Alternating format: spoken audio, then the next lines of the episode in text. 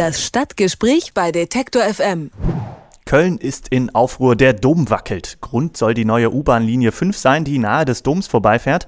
Wir fragen einen Kölner, wie groß die Sorge ist. Christoph Gottscharte. Hallo Christoph. Hi. Steht der Dom noch, Christoph? Ja, der Dom steht äh, überraschenderweise noch. Ähm, es ist allerdings auch eher so ein Vibrieren und ein Rauschen, was man im Dom in bestimmten Teilen des Doms am Nordende hören kann, wenn da unten die neue U-Bahn-Linie 5 durchrauscht. Das ist so alle 10 Minuten mal für 20 Sekunden ungefähr. Aber äh, wir Kölner sind da ein bisschen empfindlich und deswegen haben wir auch ganz schöne Wellen geschlagen. Ist die Sorge der um den Dom berechtigt? Ist das mehr als nur Panikmache oder sind die Gottesdienste jetzt auf Dauer gestört?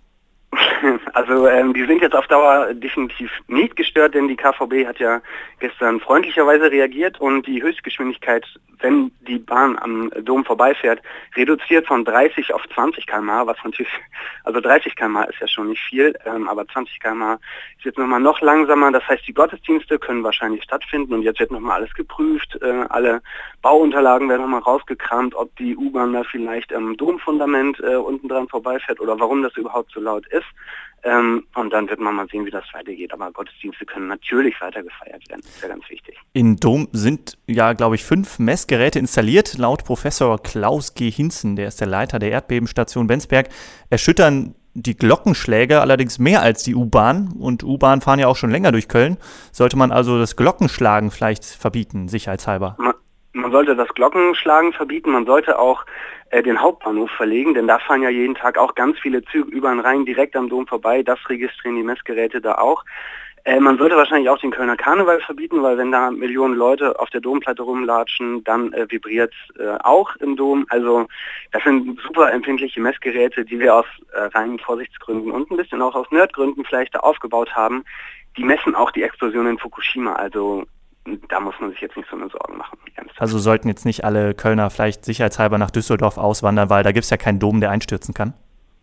Da gibt es keinen Dom, der einstürzen kann. Äh, da gibt es allerdings auch keine wunderbare U-Bahn-Linie 5, auf die wir ja hier in Köln besonders stolz sind. Das ist ja auch die U-Bahn-Linie, ähm, die dazu geführt hat, also deren Bau dazu geführt hat, dass das Stadtarchiv eingestürzt ist damals, die jetzt immer noch nicht fertig ist, obwohl sie fertig sein sollte. Aber stopp, muss mich korrigieren, die ist ja im Prinzip jetzt in Betrieb mit der ersten wunderbaren Haltestelle vom Dom zum Rathaus nämlich.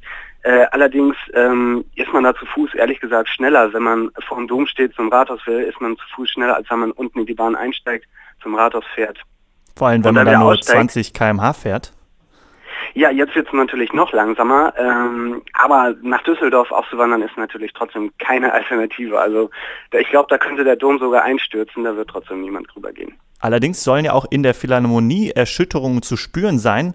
Ähm, du sagst schon, die U5 scheint jetzt noch nicht so sinnvoll zu sein, wenn man die Station wirklich nutzen will. Kann man überhaupt noch U-Bahn fahren, ohne ein schlechtes Gewissen zu haben?